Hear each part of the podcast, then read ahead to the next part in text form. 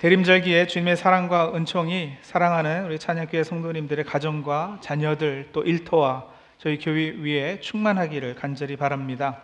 오늘 주시는 말씀 같이 보시겠습니다. 마태복음 10장 34절에서 39절입니다. 한 절씩 교독식으로 읽고 마지막 39절은 다 함께 읽겠습니다. 내가 세상에 화평을 주러 온 줄로 생각하지 말라. 화평이 아니요 검을 주러 왔노라. 내가 온 것은 사람이 그 아버지와 딸이 어머니와 며느리가 시어머니와 불화하게 하려 함이니 사람의 원수가 자기 집안 식구리라.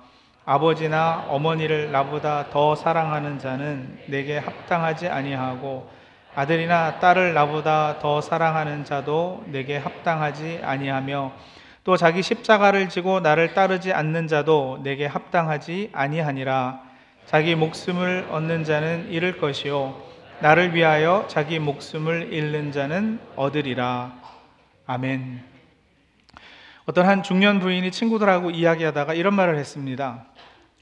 꼭 성탄절만 되면 우리 집에는 수염난 키 큰 남자가 어깨에 이 큰 이 주머니를 메고 와. 친구들이 물었습니다. 에이 설마 그게 정말이야? 그럼 대학 간 아들이 기숙사에서 빨랫감을 한 보따리 싸서 오거든. 성탄절에 저희는 서로 선물을 주고 받습니다만 역시 가장 좋은 선물은 집 떠났던 아이들이 또 멀리 있던 식구가 돌아오는 것일 겁니다. 학교 갔던 자녀가 결혼해서 집을 떠난 자녀 또 직업 때문에 멀리 떨어져 있던 식구가 다시 만날 때 그것은 정말 큰 기쁨이 아닐 수 없습니다. 성탄절은 이렇게 떠났던 가족이 돌아오고 오랫동안 보지 못하던 얼굴들도 다시 보고 그동안 서먹서먹했던 것도 풀고 서로 카드도 보내고 이렇게 안부를 묻는 선물을 주고받으며 축하하는 오늘 찬양도 우리가 함께 불렀죠. 하늘에는 영광이요 땅에는 평화로다. 기쁘다. 구주 오셨다. 기쁨과 평화와 평안이라는 단어가 참 잘 어울리는 절기입니다. 근데 과연 그럴까요? 과연 성경에서 성탄, 예수님께서 이 세상에 오심을 그런 분위기로 그리고 있을까요? 오늘 우리가 함께 읽은 본문만 보시더라도 그래요. 예수님이 세상에 오심에 대해서 마태복음 본문은 이런 대학 가느라 혹은 결혼해서 가정을 꾸렸기에 집단의 자녀가 돌아오는 그 기쁨, 가족이 오랜만에 다 한자리에 모여서 식사하는 평안함, 이런 단어들과는 전혀 어울리지 않는 말씀을 하시거든요.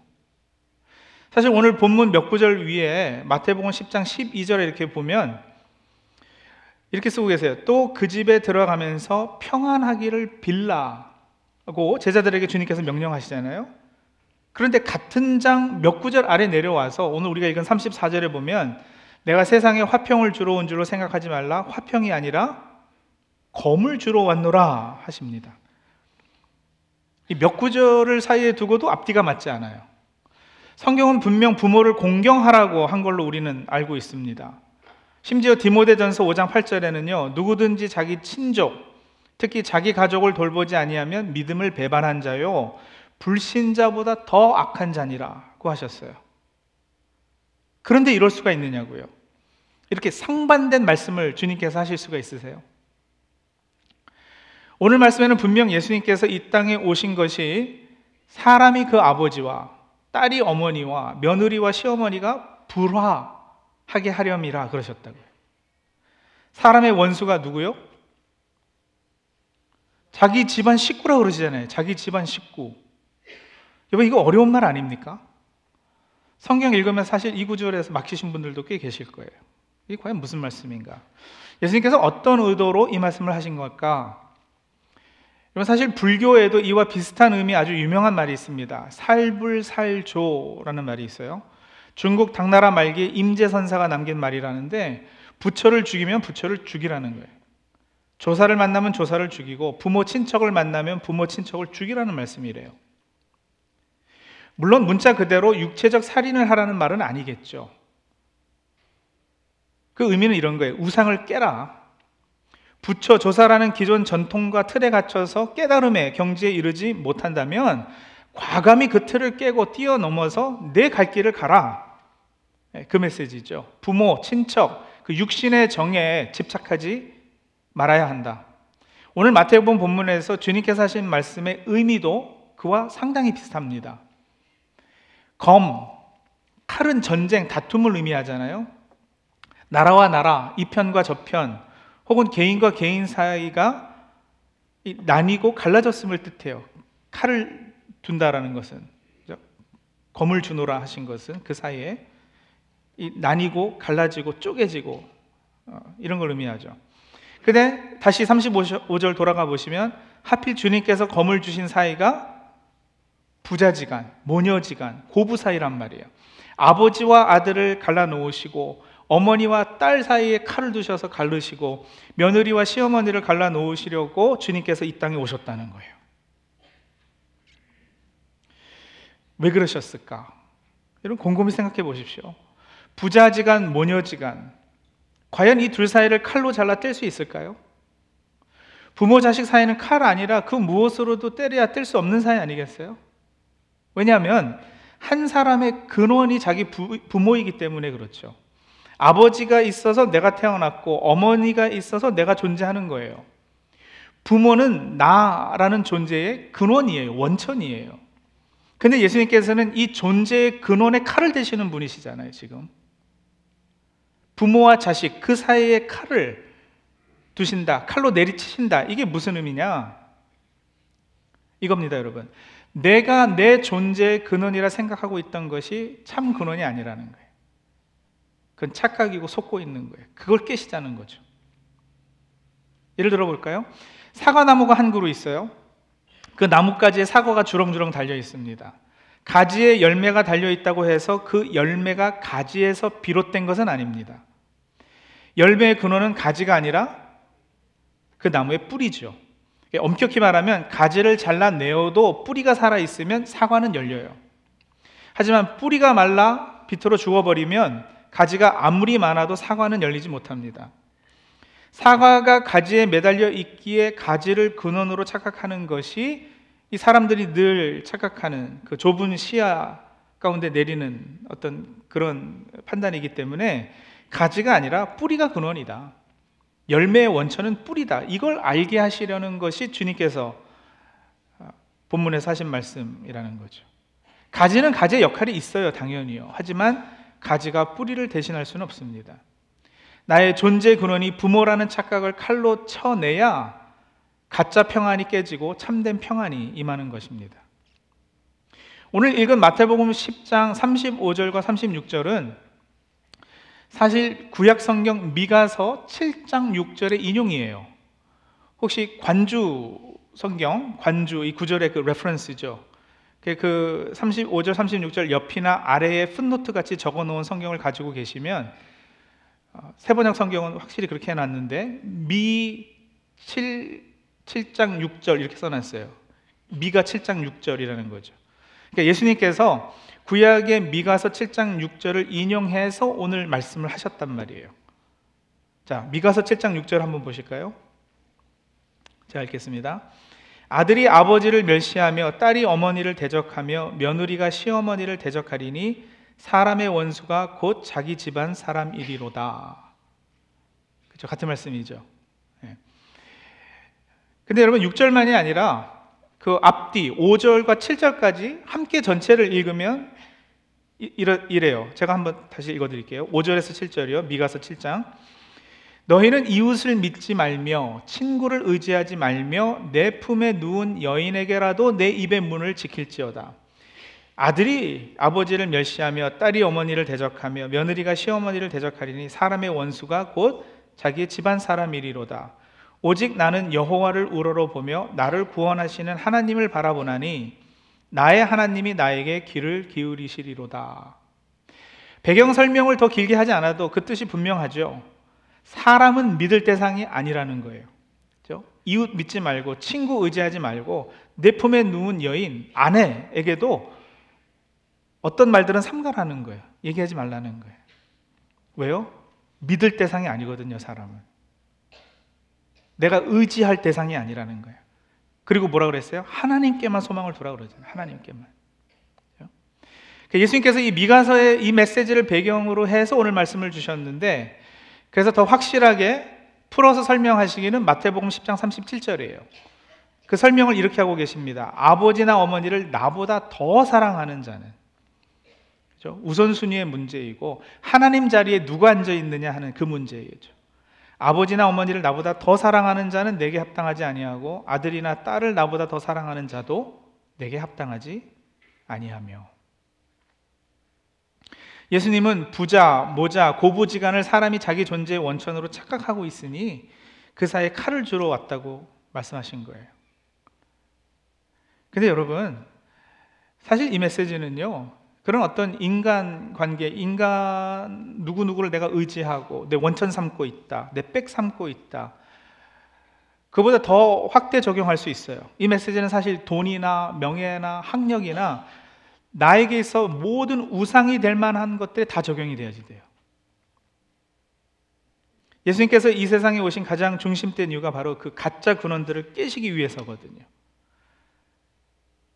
그것들을 믿고 의지하고 빽삼고 있어서 생겨난 가짜 평안, 일시적인 평안, 가짜 평화, 이거 부수기 위해서라는 거예요. 지금 이 땅은 하나님께서 창조하신 본래 그 세상이 아니라 죄로 인한 거짓 질서가 유지되고 있는 세상입니다. 거짓 질서도 질서라 그런가 보다 하며 우리가 착각 가운데 살아가고 있어요. 근데 그건 속고 있다는 거죠. 여러분, 높은 게 높은 거 아니고요, 낮은 게 낮은 게 아니에요. 고귀함과 비천함의 개념을 세상이 알려주는 그대로 우리가 받아 듣고 있으면 그건 속고 있는 거예요. 예수님 탄생을 고한 천사가 마리아에게 나타나가지고 그 사실을 알려주자 마리아가 노래를 불러요. 마리아의 찬가. 그 내용이 뭐예요? 높은 것들은 낮아질 것이고 낮은 것들은 높아질 것이다. 이 질서의 뒤집힘에 대해서 노래했거든요. 바로 그 얘기예요, 여러분. 주님께서 이 땅에 오셔서 그 질서를 깨뜨리시고 뒤집으시는 거죠. 그래서 갓난아기로 오시는 거예요. 비천한 동네에서 사셨어요. 그리고 범죄자가 달려야 하는 형틀에 달려 죽이시는 거예요. 여러분, 그게 만왕의 왕과 어울리는 모습이에요? 그게 온 우주 만물을 통치하신다는 전능자의 모습과 어울리는 모습이냐고요? 전혀 그렇지 않잖아요. 근데 바로 거기에 깊은 성탄의 메시지가 있어요. 참 평화가 임하기 전에 가짜 평화가 깨져야 합니다. 나의 근원이라 나를 나대게 하는, 나를 존재케 하는 것들을 착각하고 있는 거, 이걸 다 칼로 잘라내고 베어내야 하는 거죠. 세상에 잘못 높아진 것은 낮아져야 합니다. 세상이 귀하게 여기는 것은 하나님 나라에 귀하게 여겨질 가능성이 낮습니다. 내가 내 부모를 주님보다 더 의지하고 있다면, 내가 내 남편을, 내 아내를 주님보다 더 사랑하고 있다면, 혹이라도 자식이 우상이 되어버렸다면, 하나님 믿는 믿음이 아니라 돈, 많이 오른 주식, 집값, 이런 것이 나에게서도 든든한 백이 되고 그것에 근거해서 내 마음의 안정이 누려지고 있다면 그것들을 보는 즉시 칼로 찔러 죽여야 하는 것입니다. 성탄을 기다리는 대림절기의 기다림이란 바로 그걸 하는 절기입니다. 기다림은 아무것도 하지 않고 멍 때리고 있는 것이 아니라 그랬죠. 기다림은 적극적이고 능동적이라고 그랬습니다. 대림절기는 바로 나에게 있어 우상인 것들을 칼로 찔러 죽이는 아픔과 쓰라림이 있는 절기예요. 그래야 성탄을 진정 기쁨으로, 그리고 참으로 하늘에는 영광, 땅에는 평화로다, 이걸 외칠 수 있게 되는 거죠. 상처난 팔에 소독약을 바르면 침투하려는 나쁜 균을 죽이느라고 따갑고 쓰라려요. 그죠? 거기에 전쟁이 나는 거예요. 균이 죽어야 되기 때문에. 어둠에 익숙해 있던 눈이 밝은 빛을 보면 눈이 부셔서 아파요. 바로 그거예요. 예수님께서 우리에게 찾아오시면 우리 내면의 세계에 격렬한 싸움이 일어납니다. 이 과정이 개인의 인격 내부에서 진행될 때 우리는 때로는 극심한 혼돈을 경험하기도 하고요. 그 과정이 한 가정에서 진행이 되면 이제 오늘 주님께서 오늘 본문에서 말씀하신 그런 일들이 벌어지는 거예요. 부모와 자식이 다투기도 하고요. 여러분, 생각해 보세요. 예수 믿고 그 삶의 방향과 목적과 소원하는 것이 바뀐 자녀가 아직도 전에 가지고 있던 그 가치관과 기준을 가진 부모와 충동이 없을 수가 없지 않겠어요? 그렇죠? 네, 그 얘기예요. 제가 그 과정을 제대로 한번 겪었는데요. 제가 이제 대학을 가게 돼서 전공을 정할 때 아버지에게 이런 말씀을 드렸어요. 아버지, 저는 대학 가서 철학이나 심리학 메이저 하려고요. 그래서 졸업하고는 신학대학원 가고 목사 되렵니다. 아버지가 그러셨어요. 안 된다.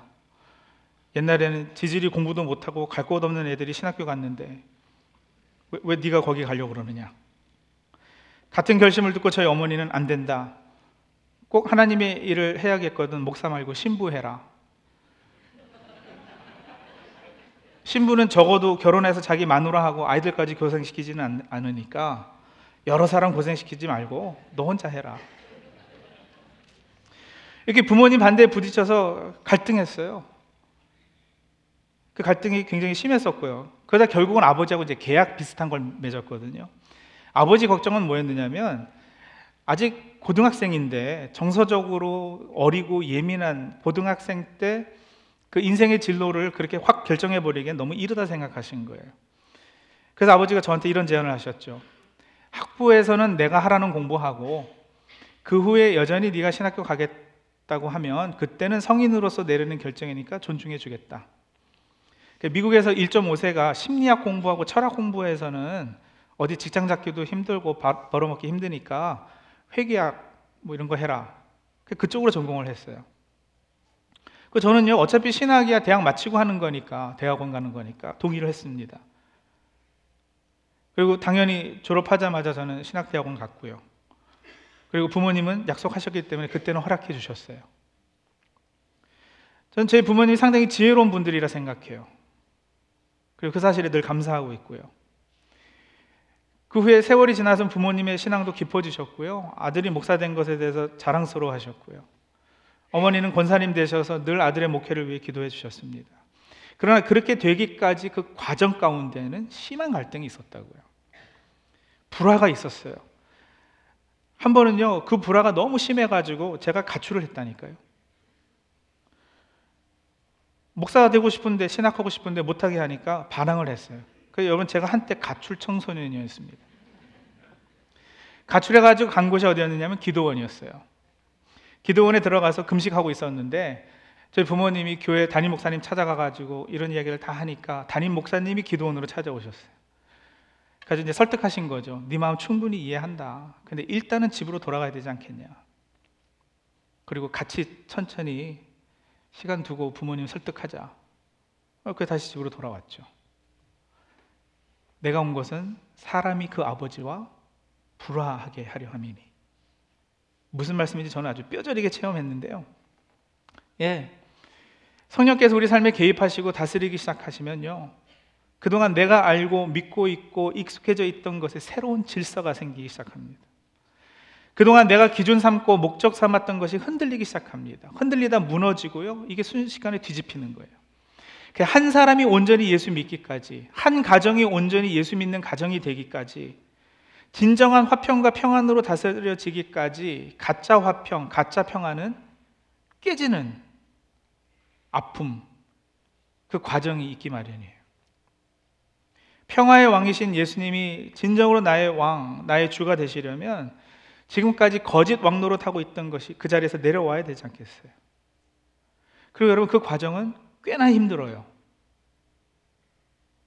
그래서 지금도 이슬람권이나 공산권에는 예수 믿기 시작하는 사람 중에서 가족에게 버림받고 사회에서 따돌림받는 그런 일이 허다하죠.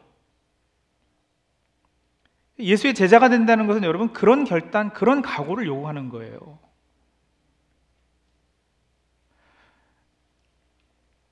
끝까지 부모님 모시고 부모님 돌아가시면 장사 지내고 제가 주님 따르겠습니다. 아니요, 예수님은 그것도 허락하지 않으셨어요. 죽은 자로 죽은 자 장사 지내고 너는 나를 따르라 이러셨거든요. 제자도는 여러분 무시무시한 겁니다.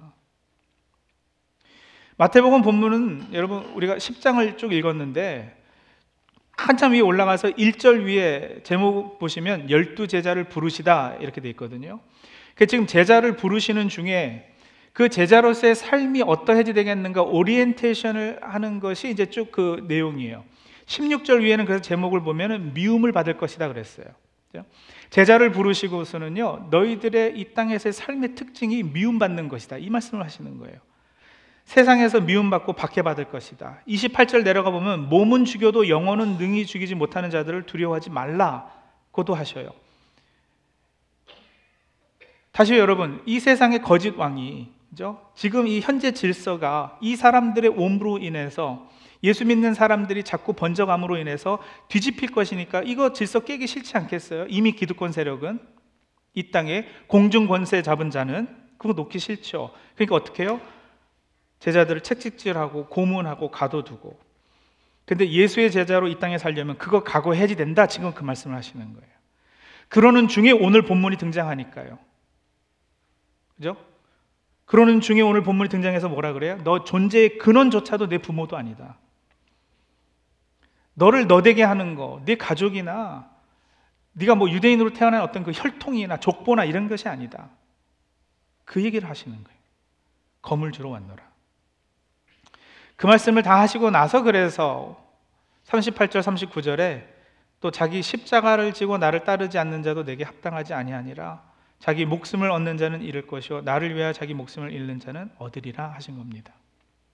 성도님들, 성경이 기록하는 성탄절, 크리스마스는 우리가 흔히 생각하듯 그렇게 기쁘고 즐겁고 평화로운 모습만은 아니에요. 예수님이 오셨기에 베들레헴과 그 지역에 사는 2살짜리 아이가, 사내 아이들이 다 죽었어요. 세상의 권세 누리는 왕 헤롯이 만왕의 왕이고 참 주 중에 주이신 예수님께서 오시니까 마지막 발악을 하는 거예요. 뒤집히기 싫어서. 천사가 찾아와서 마리아에게 네가 아들을 잉태했다 했을 때 마리아가 여러분 막 기뻐서 할렐루야 그랬나요? 누가복음 1장 29절이요. 처녀가 그 말을 듣고 놀라 이런 인사가 어찌함인가 생각하며. 처녀에게 임신 소식이 과연 평안의 소식이냐고요. 놀랄 수밖에요. 처녀가 아이를 가지면 수치이잖아요. 경멸의 대상이고 사회에서 쫓겨나요. 여기 마리아가 놀랐다는 것은 두려움과 마음의 무거움이 있었다는 의미인데, 여러분 바로 그 일이 예수님께서 우리 인격의 내면에 잉태돼서 탄생할 때 생겨나는 일이에요. 예수님께서 우리 삶에 잉태돼서 태어나실 때, 예수님께서 우리 가정의 주인이 되실 때, 우리가 살고 있는 이 사회의 참된 왕이 되실 때, 예수님을 맞이하는 우리에게 임하는 은혜는 당장은 여러분 무거운 짐으로, 힘겨움으로, 두려움으로 이렇게 다가올 수 있어요. 세상이 얼마나 싫으면 요즘은 메리 크리스마스 인사도 못하게 하잖아요. 해피 할러데이스라고 그러지.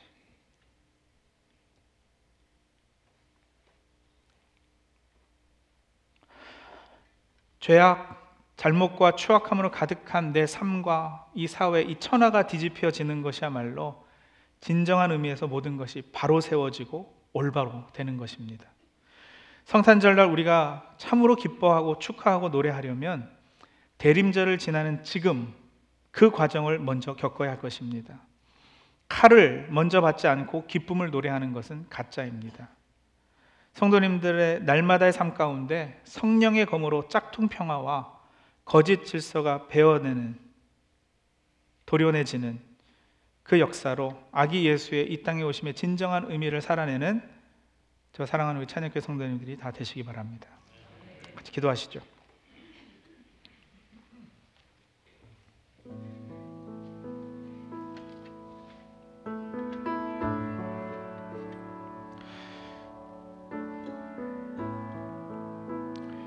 성도님들은 예수님 영접하고 예수 믿는 사람이 되면서 이런 거짓 질서가 깨지고 내가 가지고 있었던 가치, 기준 이런 것들이 뒤집혀지는 그런 경험 해보신 적 있나요?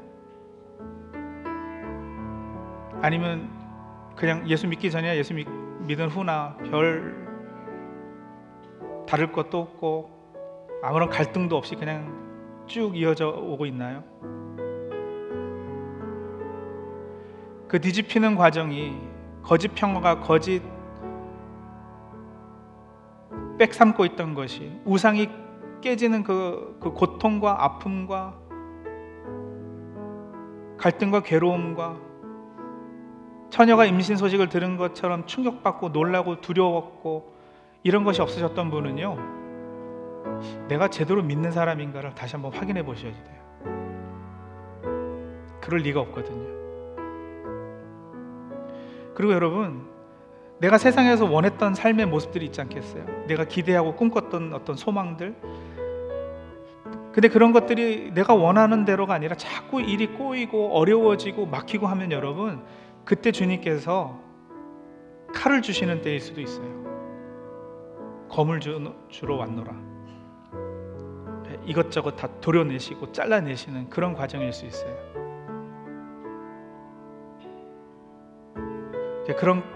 과연 그런가 한번 지금 이 시간 주님과 대화하면서 한번 여쭤보세요.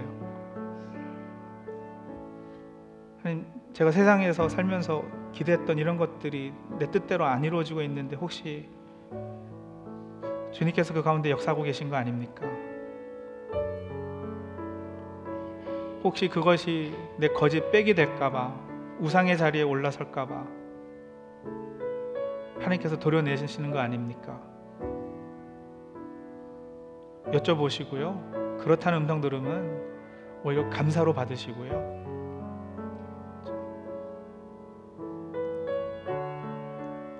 그리고 이제 하나님 나라의 기준, 그 뒤집힌 기준이죠. 그리고 하나님 나라의 가치, 이런 것들로 다스려지게 해달라고.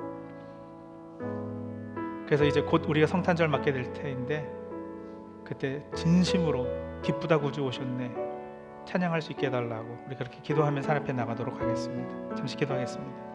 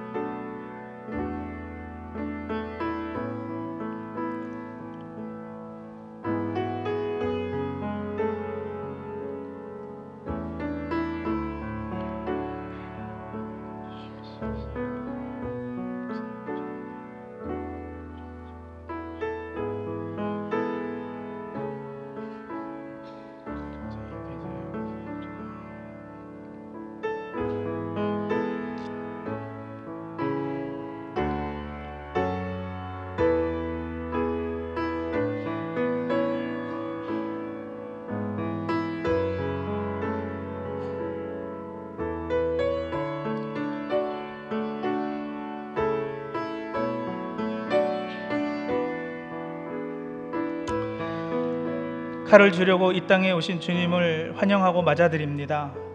우리 삶 가운데 하나님 아닌 것들이 하나님의 자리에 앉으려 할 때마다 허락하신 칼을 높이 쳐들고 내려치는 저희들 다 되게 도와주시옵소서.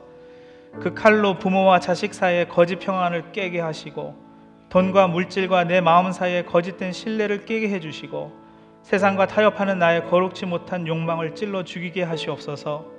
세상의 불의를 보고도 움직이지 않고 숨어버리는 비겁함이 칼로 도려내지게 도와주시고, 진리보다 더 사랑하고 우선순위에 두는 것들이 칼로 잘리게 하시옵소서. 좌우의 날선 어떤 검보다도 예리한, 살아있고 운동력 있는 하나님의 말씀이 자기 목숨을 얻으려는 나를 죽이고 주님을 위하여 목숨을 잃게 하셔서 참 생명을 누리게 하여 주시옵소서. 예수 그리스도의 이름으로 기도합니다. 아멘.